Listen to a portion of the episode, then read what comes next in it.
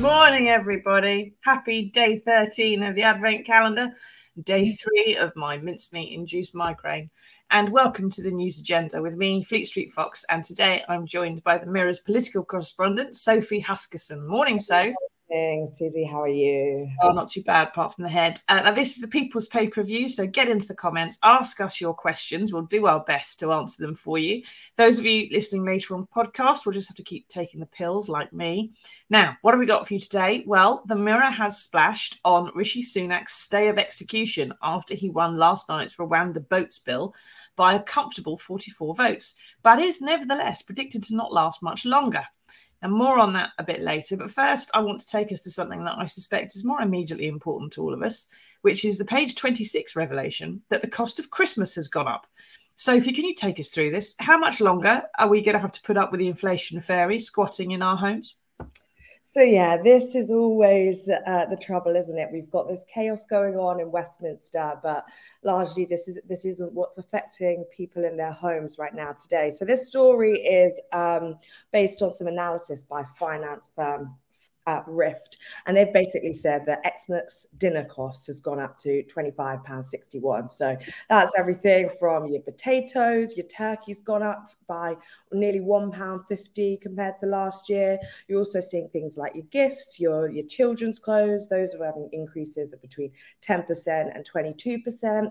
And this is something, this is one of the Prime Minister's five pledges. He's spoken about inflation a lot, which obviously has an impact on price rises.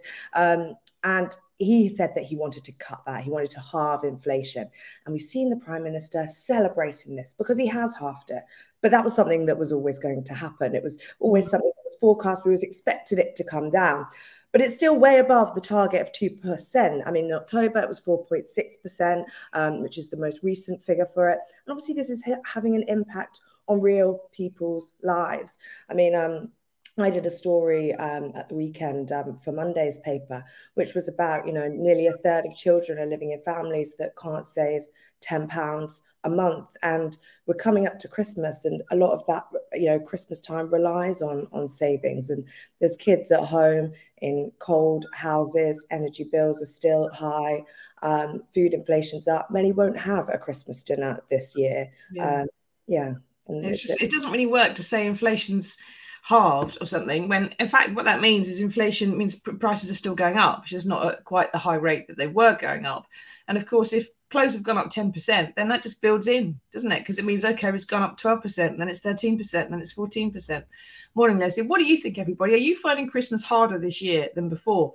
How are you getting around some of the financial problems that we've all got? Are you getting things on tick? Are you changing the way you buy? Are you limiting the number of presents this year? Get into the comments and let us know what your solution is, if there is one.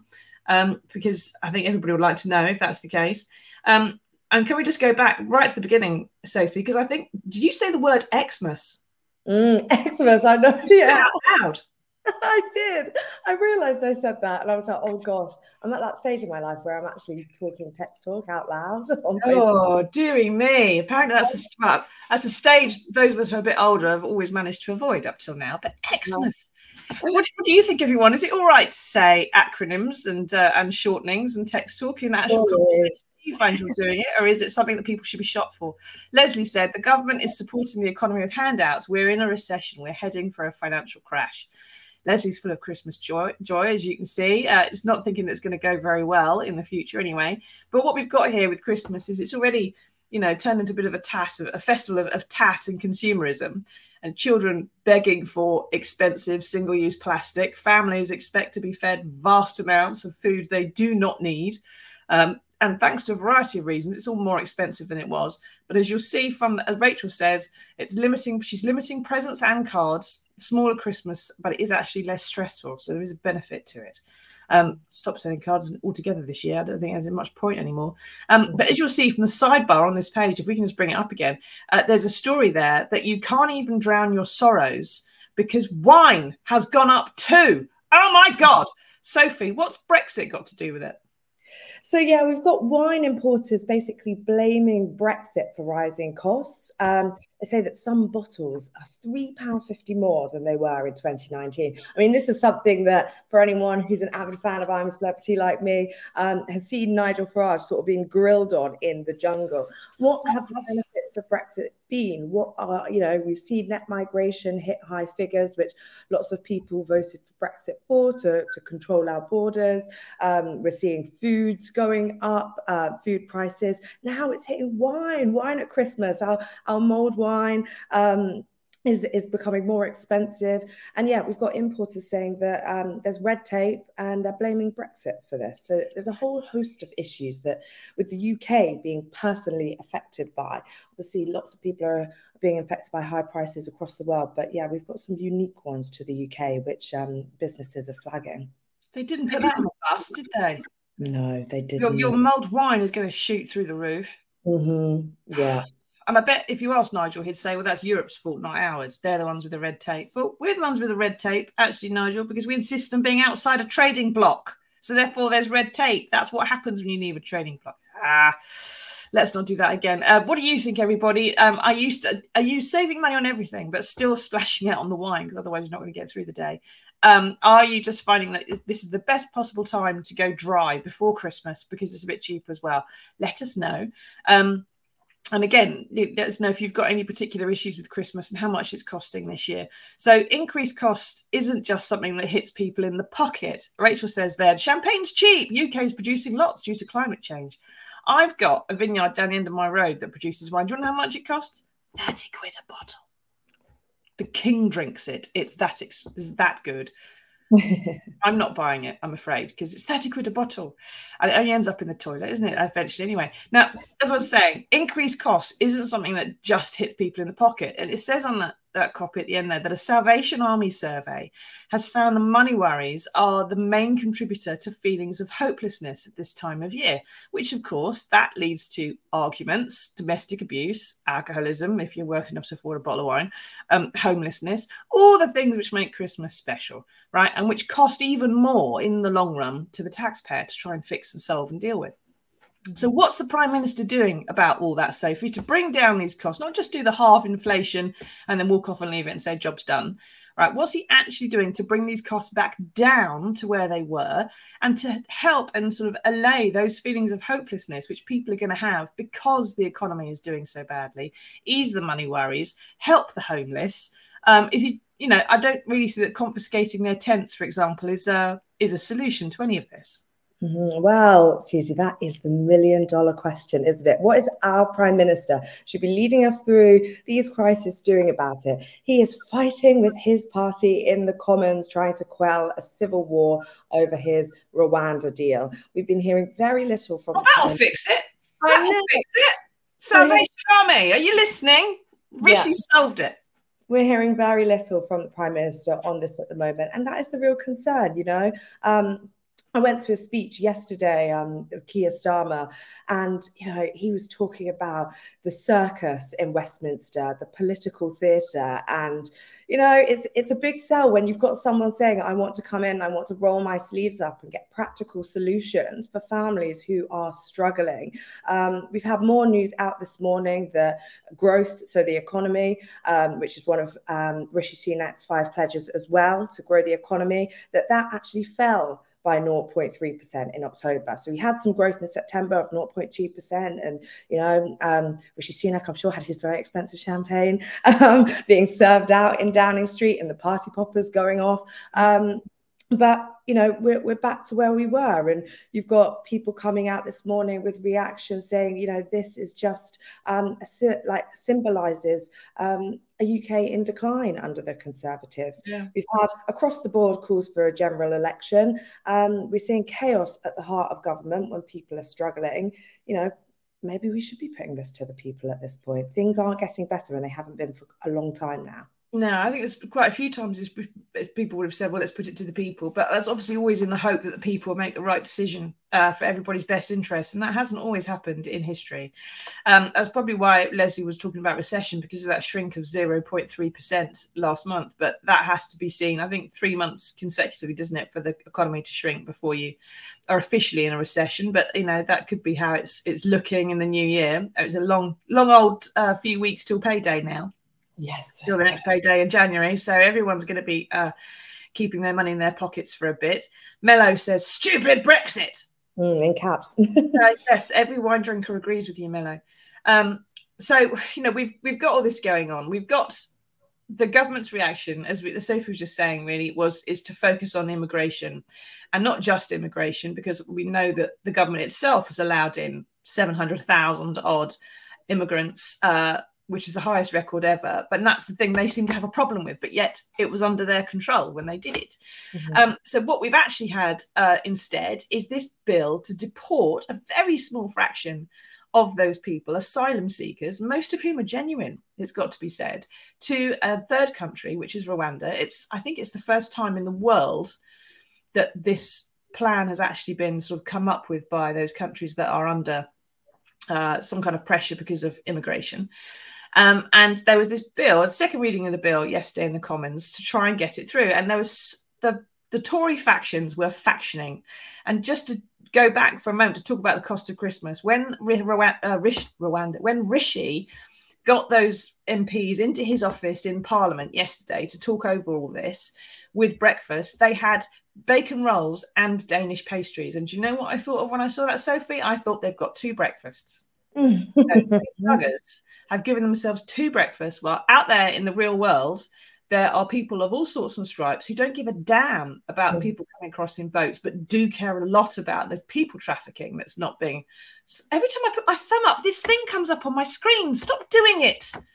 Say um, I've got that. It's, it's my iMac. Um, they've got all this problem with people coming not coming across on the boats, but the people operating the boats. They're not doing anything to stop it. In the meantime, they're feeding their own MPs a double breakfast just to try and get them across the line on this vote. And it did seem to work yesterday because he won by 44 votes, didn't he, Sophie?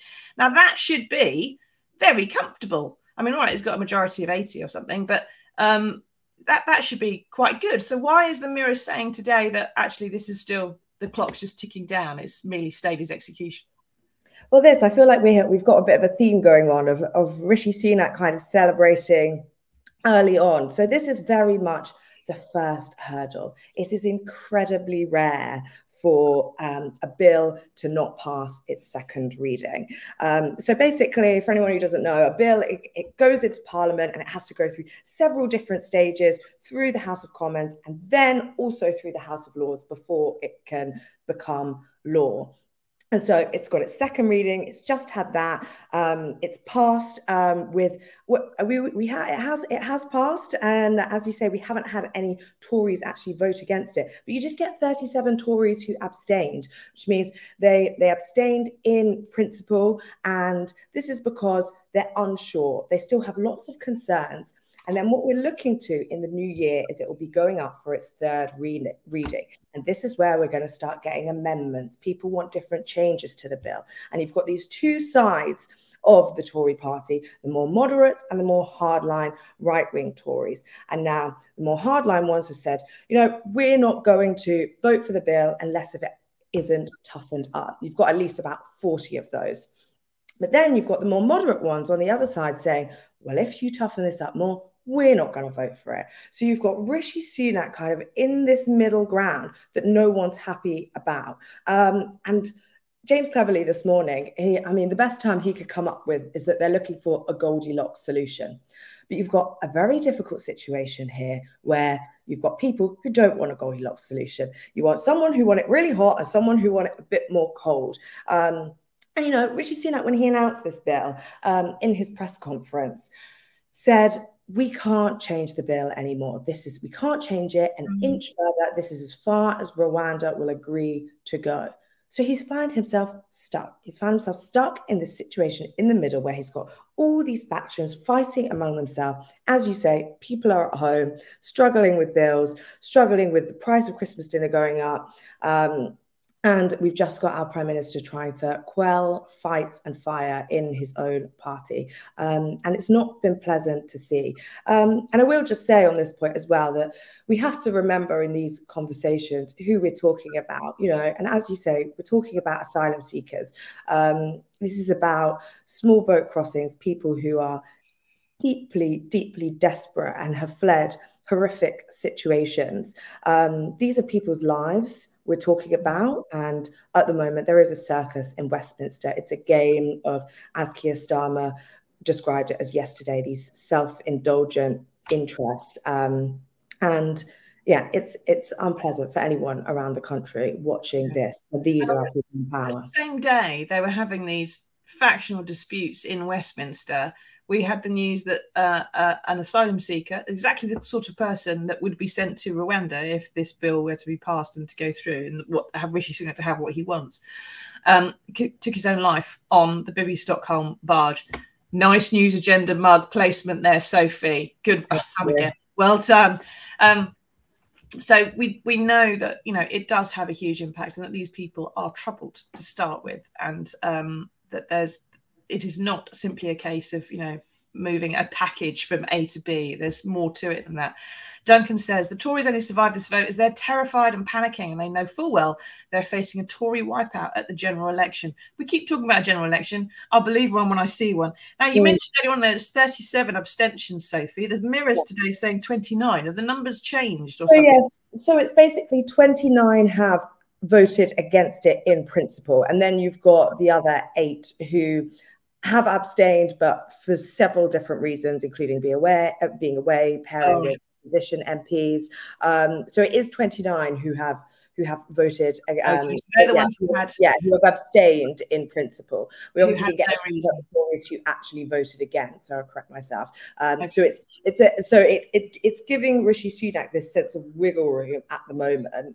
Um, but as I said, you've got at least 40 right wing Tories who said that they're not going to vote um, for the mm. bill in the future unless if it toughens up. Um, yes. So, yeah. And 29 is the magic number because that's the, that's the number of abstentions that we had last night, which didn't have a reason for. They weren't paired with someone on the opposition benches. They didn't have an excuse being somewhere else, like at the climate summit, which they had to fly back from all the rest of it. It was 29 who abstained. And it is 29, it is exactly that figure that would be needed to vote against at another reading to crash the bill entirely.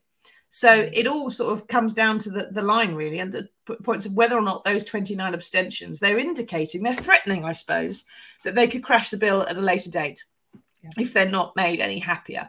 But of course, as you said, if they are made any happier, then there's about 100 MPs on the other side that then start getting very, very antsy.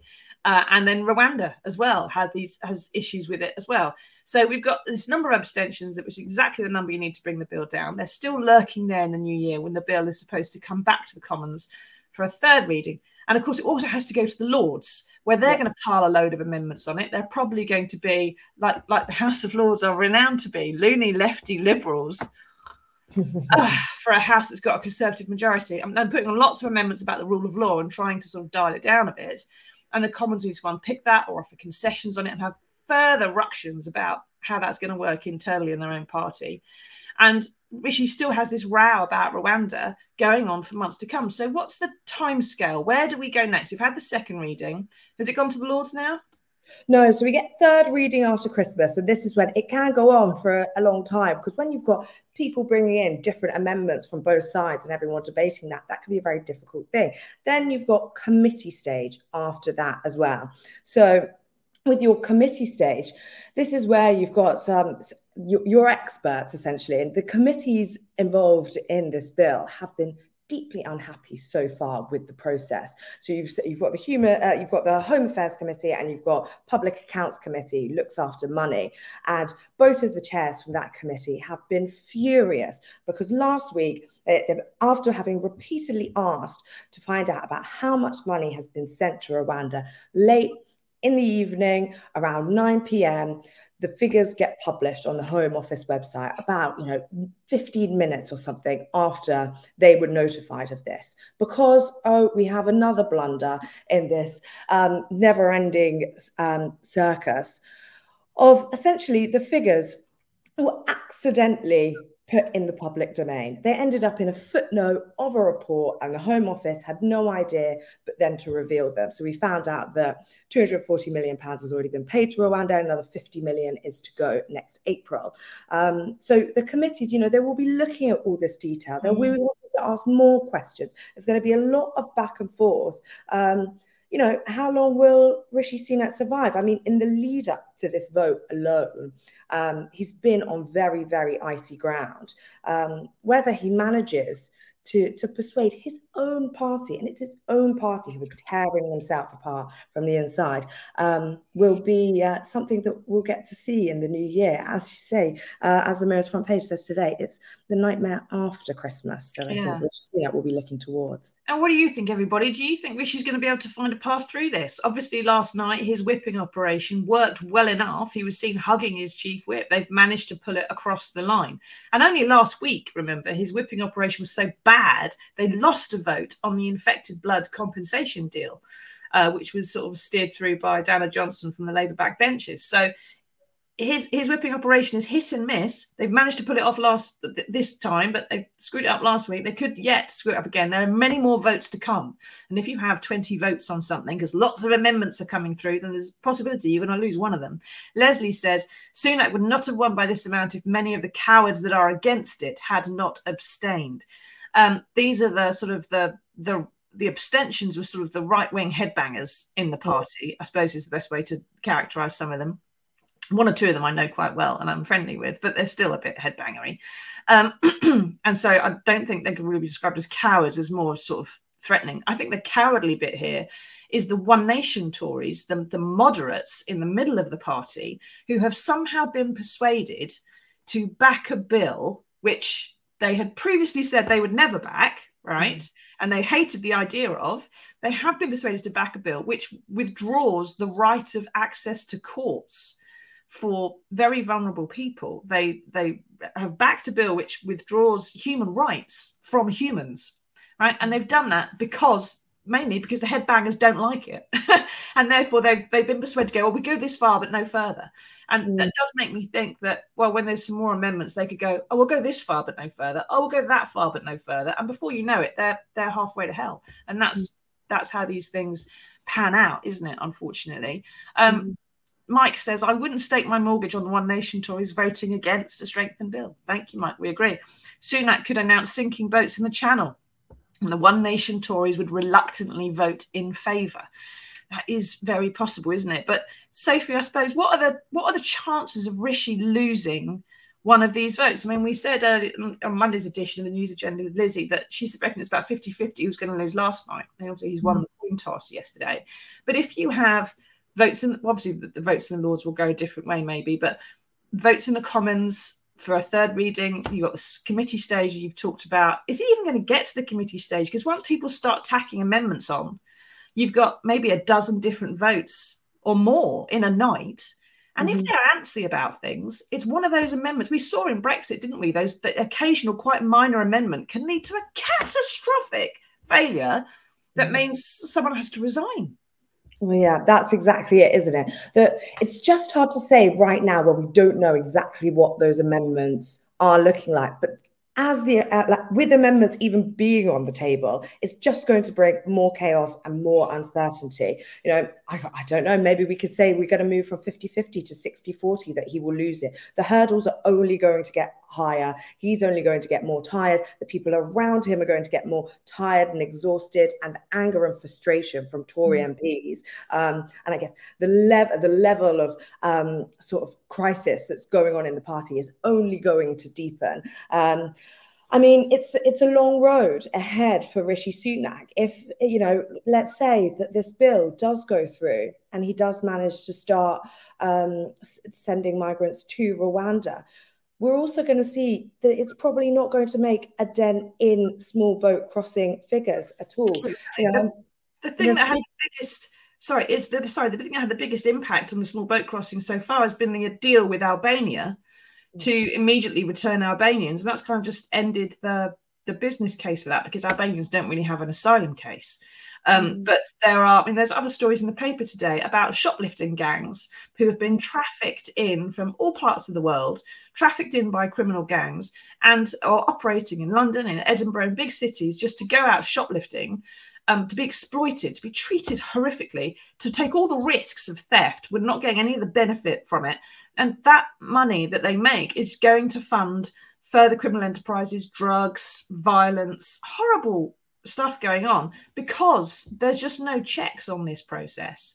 Mm-hmm. And there's no proper visa system in place for asylum seekers and so on and so forth. And so people can sneak through and then they just walk out of immigration centres because, you know, the trafficker comes and picks them up and and that's that. I mean, this seems to be something that is far, far bigger than just Rwanda. Like you say, there's only going to be, I mean, at most, a Rwanda has said it could take a thousand people. We haven't had said one yet, but if you had a thousand people and it's cost you 300 million pounds, that's 300,000 pounds per person. Yeah. Why are we spending 300 grand? A trip to mm-hmm. Rwanda is probably 600 quid. Why are we spending that much money?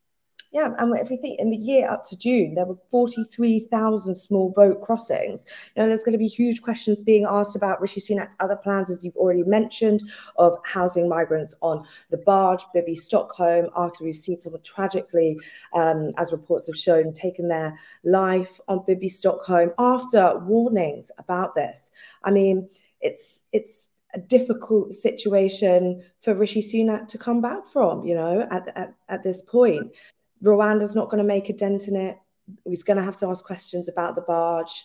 Um, I just, I, I, just don't know if if um, he's gonna he's gonna be able to sail through this one as he has with many other crises. As as people say, it's it's going to be a general election likely for on migration issues, which mm. isn't going to be a pleasant one. No, Mike says Sunak flew an MP halfway across the world twice from a climate change conference. This is the climate change minister who was asked to come back from COP28 to vote and then go back again. He's only here for eight hours. God knows what his carbon footprint was for all that. To get one more vote. And he brought in Peter Bone, who is uh, an MP I disgrace. I think he's under investigation or has been suspended from the whip, isn't it? There's a recall petition, I think, in, in Wellingborough, his constituency, to vote for it as well. So he's even had to bring in disgraced MPs. And Mike says it's hardly a glorious victory. So although he's won this one comfortably, a second reading in the Commons should never have been this close for a flagship policy that your entire party really does support. They want to send asylum seekers to Rwanda, all of them. They don't really say no, I'd rather not, any of them. But it, it's for that to be this struggling is kind of astonishing. And of course, we still have the situation where Rwanda could collapse the deal. Mm-hmm. Rwanda, a country that we have to accept asylum seekers from because it's so dangerous there, um, could well say, do you know what? Uh, I think Britain, you have abandoned the standards of international decency, and we're not going to deal with you anymore. Um, so that could they could still withdraw token from board, can't they, Sophie? Yeah. I mean, the yeah. only reason they wouldn't is if we pay them even more money. Well, exactly. And they sort of published this statement before saying, you know, if, if the UK goes any further in this and isn't aligning with international law, then we're going to withdraw completely from the scheme. So, but then you've got Rishi Sunak here saying, well, we can only do the scheme if it's if the if the bill is exactly as it is right now. But then you've got his MPs saying, well, we're not going to vote for it in the future if it is right now. He's found he's found himself at this dead end, fighting this unworkable policy, a gimmick, as many people have described it as. Um, and he's he's he's bet a lot on this. You know, is mm. this the, is this the hill that Rishi Sunak really wants to to to lose his leadership on and to be the defining point? You know, it wasn't even a policy that he pushed forward, and it could have been one that he kind of seamlessly put away on the back shelf. Unfortunately, it's a loss, but instead he said, "No, oh, the Supreme the Supreme Court said it was unlawful." Okay, no problem. We'll make some more laws that mm. overcome that, and we'll overcome that, and we'll keep going and going and going until maybe the bill does passes, maybe people are sent to Rwanda, and we're not going to necessarily be in any better situation. Um, and I think this is because we need to be facing this issue as a moral question. We need to be thinking about these are people. Um, how do we deter people from making the small boat, boat crossings? We need to find out what their situation is, where they're coming from, and how we can genuinely help them.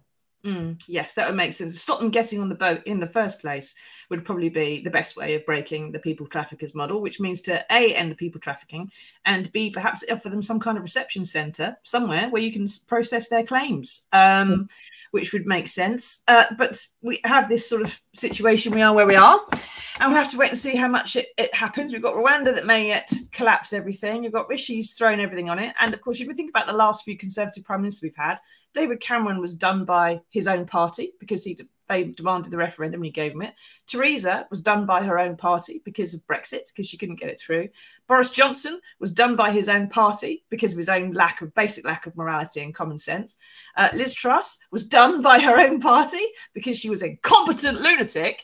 And now we've got Rishi Sunak, and who perhaps because he's an international banker by trade is so used to operating outside jurisdictions that he, you know, he has no concept really of like one nation being contained and sort of operating under its own laws because he's always been have several i just operate internationally. There is what? I'm a global hedge fund person with a, a, bank account here and a house there and laws don't matter to me in quite the same way as they do to everybody else. So he doesn't really understand i think that the supreme court is supreme. Mm-hmm. lesley says that conservatives are doing it to themselves now I've got that song in my head, Leslie, and I don't think that's what Aretha would want. Mm-hmm. But thank you for putting it there. Um, right, we do. We've also got the last Prime Minister's questions today before Christmas. So Rishi Sunak is going to get a beating today in the Commons. There's no way he's going to get through today without some bruises. So tune in at 12 o'clock. We'll be carrying it on these channels, and I'm sure there'll be more calls for a general election from the Labour benches too. Um, but until then, uh, we do have some good news for you, and here it is. This.